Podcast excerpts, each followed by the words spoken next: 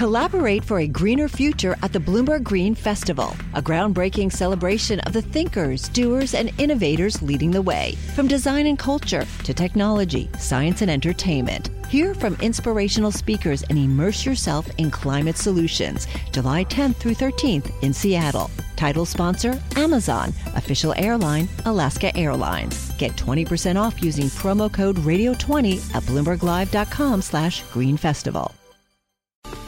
Welcome to the Bloomberg Law Show. I'm June Grasso. Ahead in this hour, the Supreme Court appears ready to limit the powers of the SEC. The justices deal with a question of double jeopardy. Conservative appellate judges deal a severe blow to the Voting Rights Act. And prosecutors are using a rapper's lyrics against him in a racketeering trial.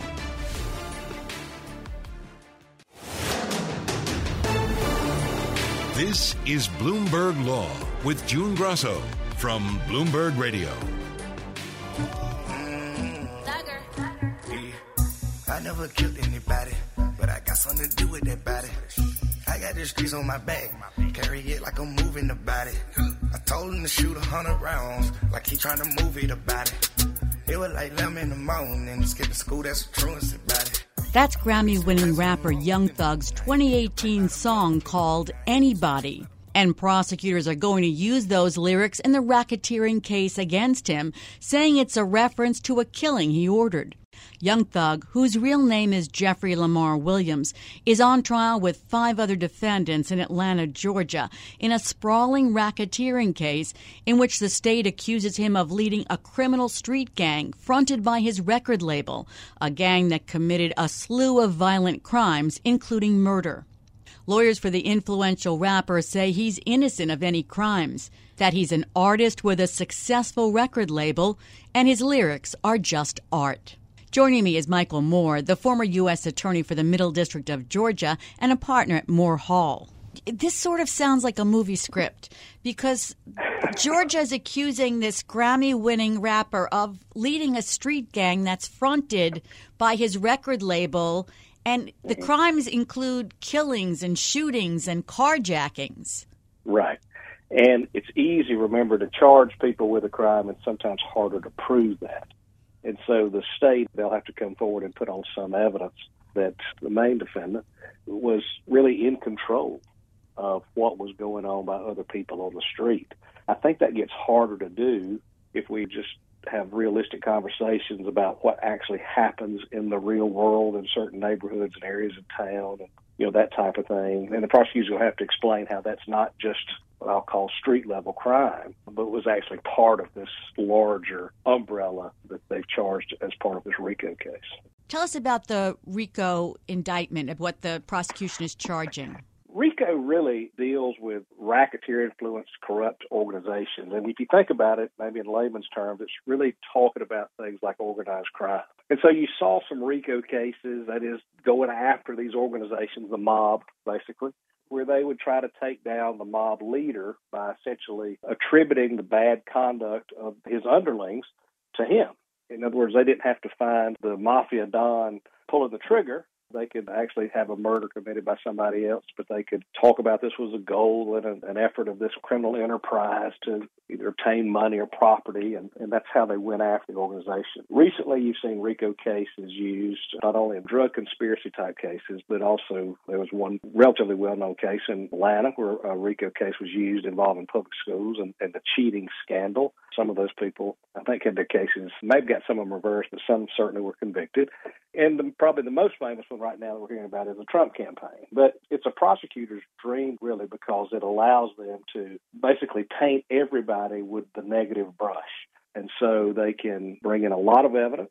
They get to attribute all the bad conduct of your co defendant to you if you're a defendant. And it's more of a, I guess, a case involving either directions to do wrong or involvement to do wrong or sometimes just knowledge of people who are doing wrong. All that evidence gets to come in. And at the end of the day, the prosecution asks the jury to convict you because you were part of this, this organization. So It's not an uncontroversial statute. Many people think that it allows prosecutors too much leeway in bringing cases, and, but they tend most of the time to be complex and involved and sometimes unruly, as you're seeing in this case.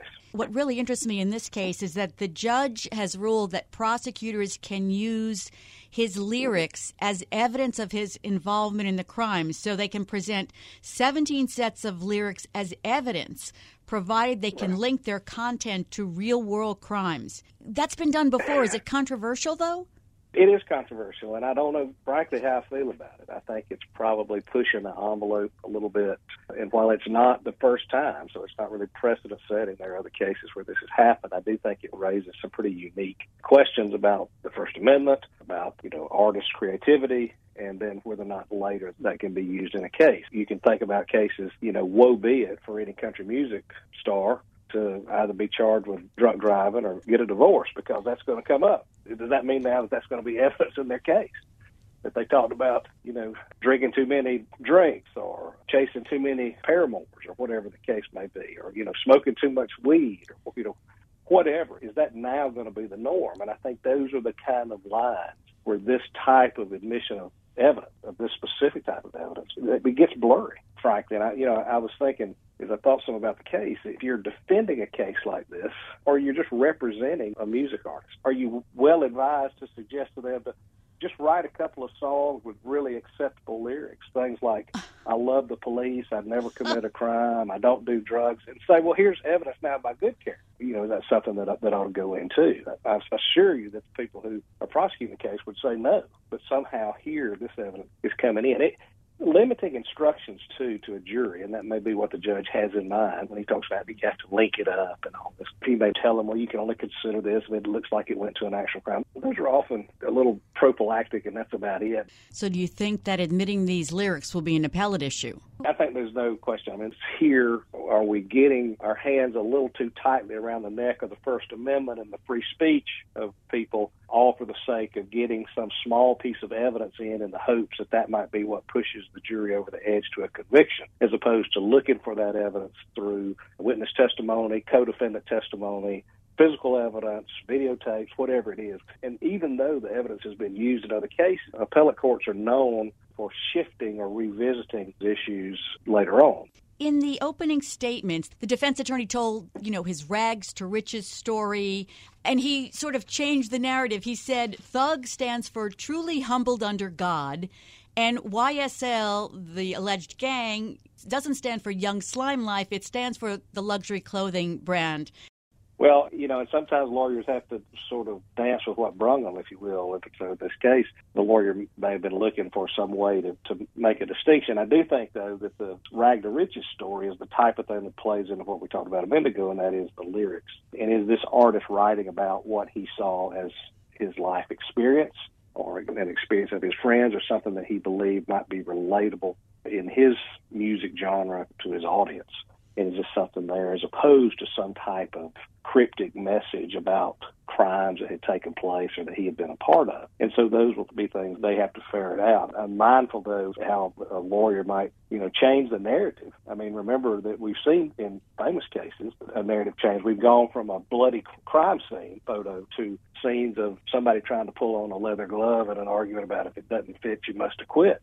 You know, and so the lawyer may try to change that narrative here in this case to get the jury's attention on you know this is who he was, this is how he's come up, this is why he writes these lyrics, this is why he has this circle of friends, this is him as a person, but he's now at a place where he's so successful that this idea of sort of street crime at the level that's alleged in the indictment is outside of what he does, and that's why he may be talking about things like you know designer clothes as opposed to the gang name and such as that.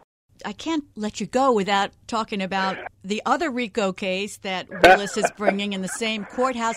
I mean, do you think that Trump's lawyers will be watching this? I mean, the cases are so different. It's different in, in the nature of the charges, but it's not necessarily different in, in watching how a prosecution thinks or a prosecution team might think you know, this isn't a case where we're going to see the DA herself, you know, making an appearance every day in the courtroom, just like we haven't seen in the Trump case. I mean, she's got assistants in there, so different sets of lawyers are handling different cases, but it can give you a sense of how a case is managed or sort of what the rhythm and the flow of their charging decision and their evidence presentation can mean uh, if they're watching. So I'm sure that the lawyers will have their own group doing some type of recon on, on this case. And while they won't be talking about things like murder or drug dealing and all that, they may be looking for arguments that the state may make in response to objections that the defendant's team will make about keeping certain evidence out of the RICO case and how the RICO statute doesn't just give you carte blanche to bring anything you want to into evidence. So I do think that they have likely been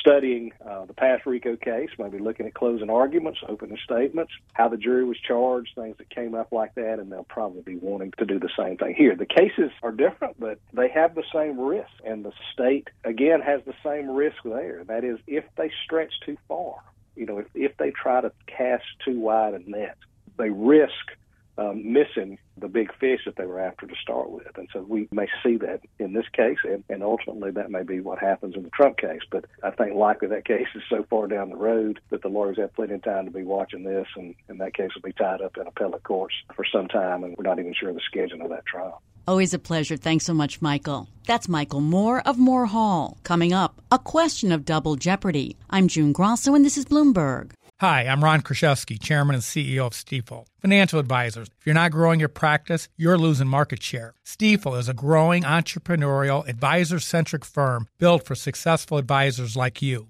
Imagine having the resources of the largest wirehouses and the support of the boutique shops, but none of the bureaucracy to get in the way of you serving your clients. At Stifel, it's your business, your book, your clients.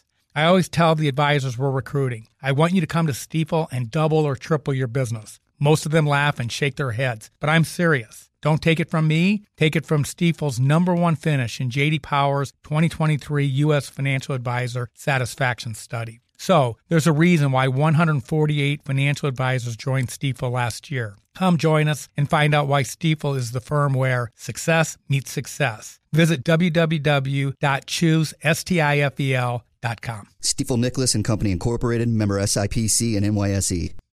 Collaborate for a greener future at the Bloomberg Green Festival, a groundbreaking celebration of the thinkers, doers, and innovators leading the way. From design and culture to technology, science, and entertainment. Hear from inspirational speakers and immerse yourself in climate solutions. July 10th through 13th in Seattle. Title sponsor Amazon. Official airline Alaska Airlines. Get 20% off using promo code Radio20 at BloombergLive.com slash Green Festival. This is Bloomberg Law with June Grasso from Bloomberg Radio. They're tough in Louisiana, Libby. You shoot me, they'll give you the gas chamber. No, they won't. It's called double jeopardy. I learned a few things in prison, Nick. I could shoot you in the middle of Mardi Gras and they can't touch me. As an ex law professor, I can assure you she is right. The Fifth Amendment's double jeopardy clause. We all know about it from TV and the movies. So why did Georgia prosecutors want to try Damian McElrath a second time after a jury had found him not guilty of the malice murder of his adoptive mother by reason of insanity?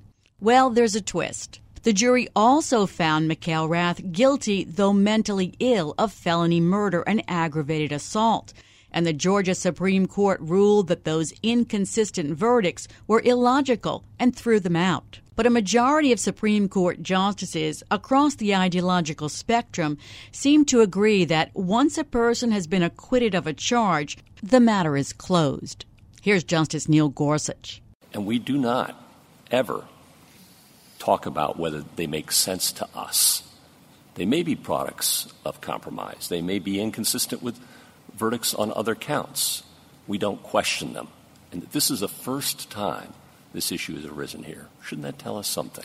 Joining me is former federal prosecutor George Newhouse of Richards Carrington. George, tell us about these inconsistent verdicts. So the basic facts are a delusional defendant believed that his mother was trying to poison him and as a result stabbed her to death. Called 911, told the dispatcher what he'd done and why he was right to have done it. He went to trial on three counts, by the way, and that's where this comes up. Are three separate charges. The first one under Georgia law is called malice of murder, which is equivalent to first degree murder, always the most serious charge, the one that typically can carry a capital punishment. And then there were two other counts a felony murder rule, which means that he killed someone in connection with committing a felony, in this case, an aggravated assault. And so the third charge was aggravated assault. And you might ask, why do prosecutors bring three separate charges when one act occurred, a killing. And they do that because sometimes they want to present the jury with the option of convicting on a lesser offense if they think they might have a problem with the principal offense. And that's exactly what happened here. The jury deliberated, and the defense was he was insane, so he lacked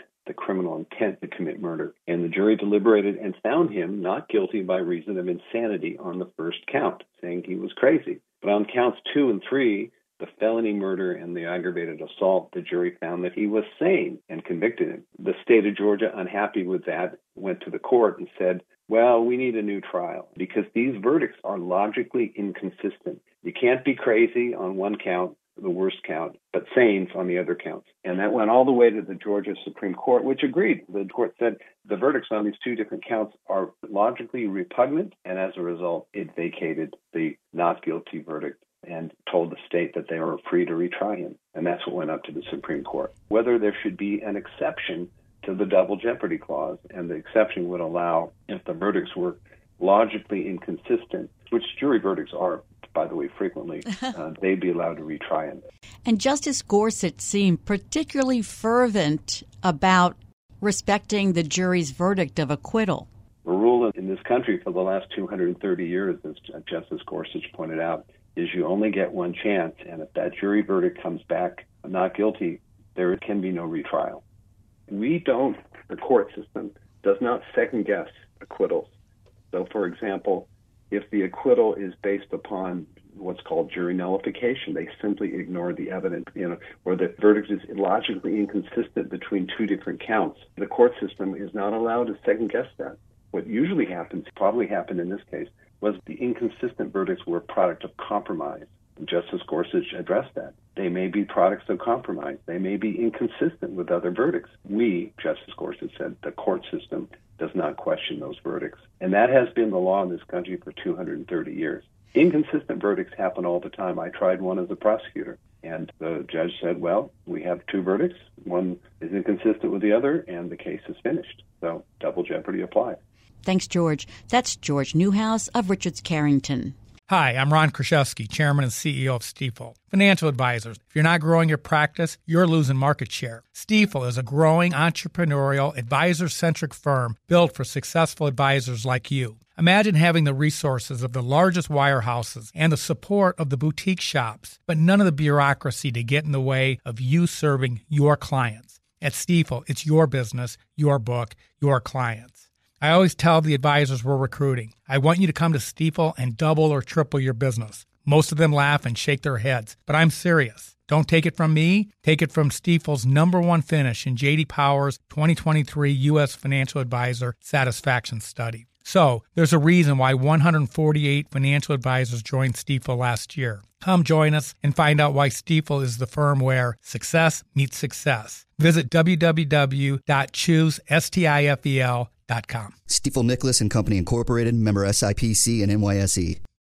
Collaborate for a greener future at the Bloomberg Green Festival, a groundbreaking celebration of the thinkers, doers, and innovators leading the way. From design and culture to technology, science, and entertainment. Hear from inspirational speakers and immerse yourself in climate solutions. July 10th through 13th in Seattle. Title sponsor Amazon. Official airline Alaska Airlines. Get 20% off using promo code Radio20 at BloombergLive.com slash Green Festival. The case before the Supreme Court is about a challenge to the power of the Securities and Exchange Commission to bring legal actions in house. And it's another example of the conservative justices' target on the administrative state. During oral arguments, Chief Justice John Roberts expressed his concerns about the growing power of federal regulators. The extent of uh, impact of government agencies on uh, daily life today is enormously more significant than it was 50 years ago. The Jarkesy case could strip the SEC of a key enforcement tool, and conservative justices like Brett Kavanaugh suggested that people accused of fraud by the agency have a constitutional right to have their cases decided by a jury in federal court. instead of by the SEC's in house administrative law judges. That seems problematic to say the government can uh, deprive you of your property, your money, substantial sums, in a tribunal that is at least perceived as not being impartial. A change in the law by the court here could have effects far beyond the SEC because roughly two dozen agencies, including the EPA, the FTC, and the CFTC, have similar enforcement schemes, as liberal Justice Sonia Sotomayor pointed out to Jarkesy's lawyer, Michael McColloch. All of those agencies um, will have to will have to go to court, correct? Well, Your, Your Honor, uh, all of their proceedings are now nullified under your theory. And liberal Justice Elena Kagan said that a 1977 Supreme Court ruling, Atlas Roofing, established there was no right to a jury trial here, settling the issue in the case. That's settled. Well, it, it, it's settled only to the extent no one's brought it up uh, and forced this issue since Atlas Roofing. In I this, agree. In this context. I, nobody has had the, you know, chutzpah, to quote my people, to bring it up since Atlas Roofing. My guest is Harold Krent, a professor at the Chicago Kent College of Law. How this case involves George Jarkesy, a former hedge fund manager and conservative radio host, and the SEC found he had committed securities fraud in 2013 for misleading investors. How high are the stakes here? The consequences are dramatic, and briefly they are that almost every particular individual or firm before an agency, many at least would have the right to a jury trial and not have to go before an administrative tribunal, as is currently the case. That would be one fundamental change. Second would be that all administrative law judges would have to be subject to will removal, which would undermine the independence, ironically, of these administrative determinations. And third, there would be some kind of reinvigoration of the non delegation doctrine, which would limit Congress's ability to delegate issues for administrative agencies to resolve. So, very consequential case. The stakes couldn't be higher. Now, Jarkesy contends that defendants in SEC cases have a constitutional right to make their case to a federal jury. And the oral arguments focused almost entirely on that one issue, on the Seventh Amendment, which provides that in suits at common law, the right of trial by jury shall be preserved. So tell us about the argument over the Seventh Amendment. The question is how broad the Seventh Amendment should be construed to extend. On the one hand, an individual has a right to a jury trial, but the courts for 150 years, if not more, have said that the jury trial right does not exist if there is a public right involved. And so much of the argument discussed from different perspectives what is a public right. And the Supreme Court held 50 years ago in a case called Atlas Roofing that a public right would include not only issues between individuals and the government directly, such as taxes and claims like Social Security benefits, but also would include anything under a comprehensive congressional scheme that was devised in order to protect the public.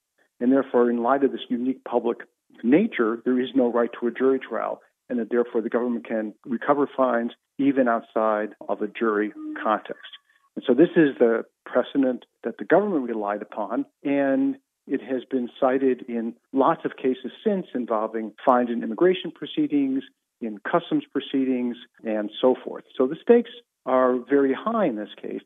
Justices Elena Kagan and Ketanji Brown Jackson said that the Atlas ruling settled the issue here. So, would the court have to overrule that 1977 precedent in order to rule for Jarkesy here? Likely they would do so, at least in substance, if not in form. I mean, Chief Justice Roberts himself said, well, Atlas was 50 years ago, and we've seen a lot of that's happened in the last 50 years, including the increasing power of administrative agencies. So it's time for us to take a good look back at it to see if it makes sense today. And to be fair, some of the more conservative justices, particularly Justice Barrett, was struggling to figure out a limiting principle. How you could make the determination of when the Seventh Amendment right would be triggered. How do you think they're going to rule? Is it going to be a 6 3 ruling, whatever it is? again, it's so difficult to judge from an oral argument how the court's finally going to come out, but I would guess that they will try to articulate a fuzzy line, but a line that is more restrictive of Congress's ability, really, to determine what kind of suits can be presented before administrative agencies. I doubt they will go as far as to say that Congress can't allow such suits to go before, but they'll probably talk about Congress is limited when the suit is either in all respects similar or echoes or derivative of a common law right. So what the court will want to do is say use the touchstone of a common law right and say if you had the right to have a jury trial in a similar case in 1791 in the courts of Westminster, then Congress cannot effectively deprive you of that right by calling it something else, by changing it slightly, and vesting it before an administrative agency. That would be my educated guess. This is part of a Supreme Court term that could have broad implications for federal regulators. The justices heard arguments in October over whether the Consumer Financial Protection Bureau's funding system is constitutional, and in January it will consider whether to overturn the Chevron doctrine, which is a precedent that gives agencies leeway when they interpret ambiguous congressional commands. Why this focus? And do you think federal regulators should be afraid of what's going to happen this term? Well, it's plain that the focus has arisen from a deep distrust of the administrative state.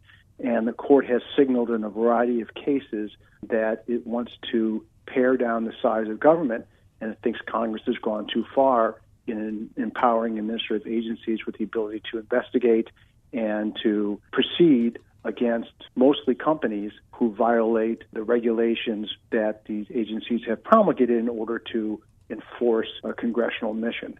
And so these cases, together with the appointments cases and removal cases, is trying to take another look at how broadly administrative agencies have influence over our lives.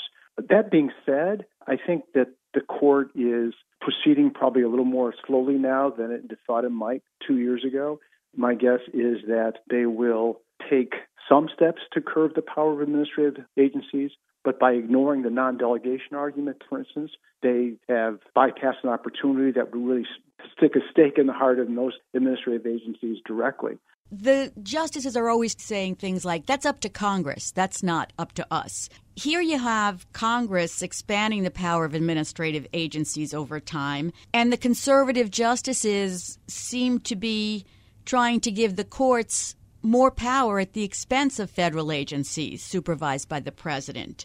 Are they trying to take more power for themselves over oh, eh, oh other branches? Oh, absolutely. There's no question in my mind that but the court is sort of redlining what Congress can do and can't do in terms of trying to make provisions for running the government it's holding on to the power to be an umpire about what is appropriate and not appropriate in a variety of contexts. I mean, they've done that most notably by saying that if something is a major question, we are going to ourselves decide what's a major question and then also decide whether we think Congress was clear enough in terms of giving power to the agency. That itself is arrogating to the court the ability to decide how far agencies can operate and how creative they can be in trying to solve the many problems we face today as a country. And so the judges are giving themselves more power by becoming umpires in these various aspects of the interaction between Congress and the administrative state.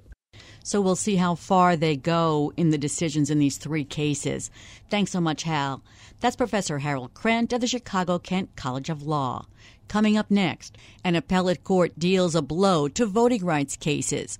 I'm June Grasso, and you're listening to Bloomberg. Success is more than the final destination. It's a path you take one step at a time. It's discipline, it's teamwork, and it's the drive and passion inside of us that comes before all recognition. It's what Stifel's been doing for over 130 years. Quietly, yet strategically, Stifel's become one of the fastest growing wealth management and investment banking firms in the country. Our financial advisors go beyond traditional wealth management to provide clients with direct access to one of the industry's largest equity research franchises and a leading middle market investment bank because success is the drive it takes to keep climbing, the passion to keep investing, the best of each of us made better by the best in all of us. And that is where success meets success. Start your journey at stifel.com. That's S T I F E L.com. Stifel Nicolaus and Company Incorporated, member SIPC and NYSE. Collaborate for a greener future at the Bloomberg Green Festival, a groundbreaking celebration of the thinkers, doers, and innovators leading the way. From design and culture to technology, science, and entertainment. Hear from inspirational speakers and immerse yourself in climate solutions. July 10th through 13th in Seattle. Title sponsor Amazon. Official airline Alaska Airlines. Get 20% off using promo code Radio20 at BloombergLive.com slash Green Festival. One of the most important pieces of civil rights legislation in our history, the Voting Rights Act, was signed into law in August of 1965 by President Lyndon Johnson. Today is a triumph for freedom as huge as any victory that's ever been won on any battlefield. But the Supreme Court gutted a core part of that landmark law in 2013, and now a ruling by the conservative Eighth Circuit Court of Appeals threatens to deal a death blow to the act. The circuit dismissed a lawsuit brought by black Arkansas voters who argued the state's congressional map illegally discriminates against minority voters. In a two to one decision, the judges ruled that private individuals and groups like the ACLU and the NAACP cannot sue to enforce the act. That means only the Justice Department can bring those suits. Joining me is elections law expert Richard Briffault, a professor at Columbia Law School. Rich, tell us what happened in 2013 and what's left of the act before we get to what's happened to it recently. So the Voting Rights Act of 65, as significantly amended in 82, had many provisions, but two of them really stood out. One was what's called Section 5, which had this concept of pre-clearance. And it basically said that for certain problem jurisdictions, jurisdictions which have a serious track record of violating voting rights, as proven by certain tests in the statute, when they change their voting laws, that has to be pre-approved, pre-cleared is the language the statute uses, either by the Department of Justice or by a federal court before it comes into effect. And it kind of reverses the presumption. It says for those problem jurisdictions, they have to prove that their new law or their new change in voting practice or procedure does not burden minority voting rights. So the burden is actually on the state or the local government to show that they're not inflicting any harm. In 2013, the Supreme Court struck down the part of the statute that provided the definition of the jurisdictions that were subject to this special treatment. They were called covered jurisdictions. And the court said that Congress basically had failed to update the formula that decides what a covered jurisdiction is. It was last updated in the 1970s. And the court said it simply cannot be right that that's the right formula now in a statute which was most recently updated in 2006. So, with that decision in 2013, the Supreme Court eliminated preclearance. Preclearance is technically on the books, but it has nothing to operate on because the provision that it works with, which is the definition of the covered jurisdictions, is invalid. The other major provision of the Act is called Section 2, and that's the one that basically is used to challenge voting rules around the country, which are either intentionally discriminatory or have a discriminatory impact. And really, for the parts of the country that were never under Section 5, Section 2 was where the action was. And since 2013, now it's for all of the country. Section 2 is where the action is. Now, in Section 2, the burden is on a plaintiff to show that a state or local law is discriminatory either in intent or in effect against groups protected by the Act, which are primarily based on race or language minority status. But nonetheless, Section 2 has been, particularly after the 2013 decision that's known as Shelby County, Section 2 is clearly by far the major provision of the Act for enforcing voting rights. So now, out of the blue, a ruling by an Eighth Circuit panel of Republican appointees affirmed a ruling of the district court judge, Trump appointee Lee Rudofsky, that only the U.S. Attorney General can bring suits to vindicate voting rights under Section 2. And I do mean out of the blue because none of the parties to the lawsuit raised this issue. Judge Rudofsky came up with it on his own. What's their basis for this ruling? So, their argument is that Section 2, which makes all sorts of voting practices and procedures illegal, doesn't explicitly say that people who are injured by these practices and procedures have a right to bring a lawsuit, what's known as a private right of action. The statute that basically declares that various kinds of voting practices and procedures which are discriminatory are illegal, but it doesn't explicitly literally say that people who are injured by that can bring a lawsuit.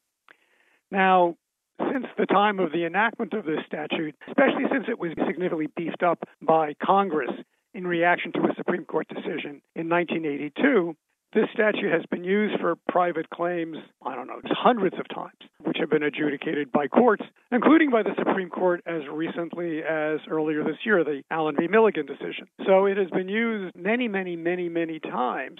But according to the Eighth Circuit majority, the Supreme Court has never literally said that there's a private right of action. They've just assumed it. And in that Allen case, Justice Thomas, in his dissent, also raised this as a question about whether or not there really is a private right of action. So I think he, in that case and some earlier cases, may have planted the seeds of doubt. But as I say, until now, I think there have been hundreds of cases in the district courts and the courts of appeals which have assumed that there's a private right of action. And at least a number of cases, I'm not sure if it's single digits or double digits, of cases in the Supreme Court which have assumed a private right of action. And this is the first case that has literally said, no, we don't think it's there. And the fact that there have been these many, many, many cases, assuming that it's there, we don't care about those because nobody ever literally worked it through and held that there's a private right of action. And Justice Gorsuch has also referred to whether private plaintiffs could sue under Section 2 as, quote, an open question. Wendy Weiser of the Brennan Center for Justice has called these comments by the two justices bat signals that they're open to considering novel theories to undermine voting rights. And maybe the lower court judge, who clerked for Justice Thomas, saw the bat signal. Now, are these judges claiming that they're following precedent because this wasn't specifically addressed, even though, you know, there's case after case after case after case where private groups sue? Right. I think I would rephrase that to say they claim that they're following the text of the statute, the text of the statute and nothing more, and that they're not bound by any inconsistent precedent because there's no precedent that literally says the statute does create a private right of action. So I think that's how they would put it. This is consistent with kind of the dominant approach to statutory interpretation in the current Supreme Court and the federal courts, which is what's called textualism. We're just going to read the statute and see what's there. And they don't see this literal language there, as opposed to seeing that the structure of the statute, the purpose of the statute was designed to enable people to protect their voting rights. In their view, there is not a specific little bit of text that says it. It seems like a very narrow technical argument that ignores everything except the words that are not there. It's a very technical argument, but it is an argument that I'd say resonates with some of the arguments that have really persuaded the Supreme Court in other areas, not voting rights.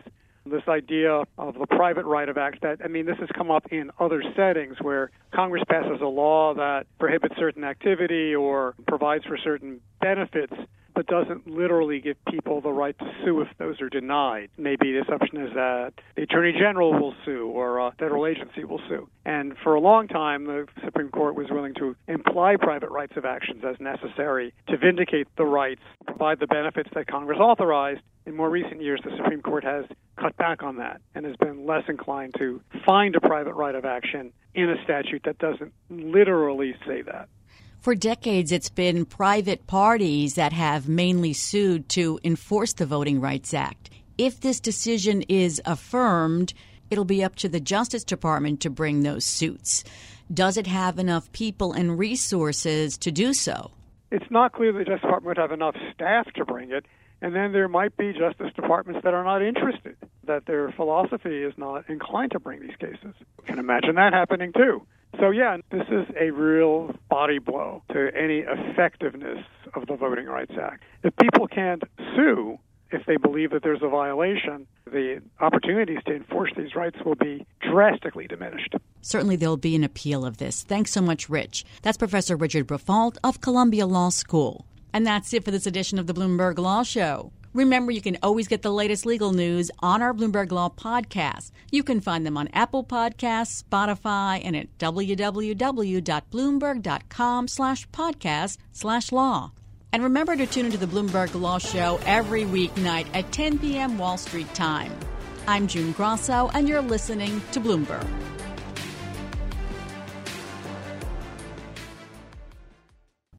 Collaborate for a greener future at the Bloomberg Green Festival, a groundbreaking celebration of the thinkers, doers, and innovators leading the way. From design and culture to technology, science, and entertainment. Hear from inspirational speakers and immerse yourself in climate solutions. July 10th through 13th in Seattle. Title sponsor Amazon. Official airline Alaska Airlines. Get 20% off using promo code Radio20 at BloombergLive.com slash Green Festival.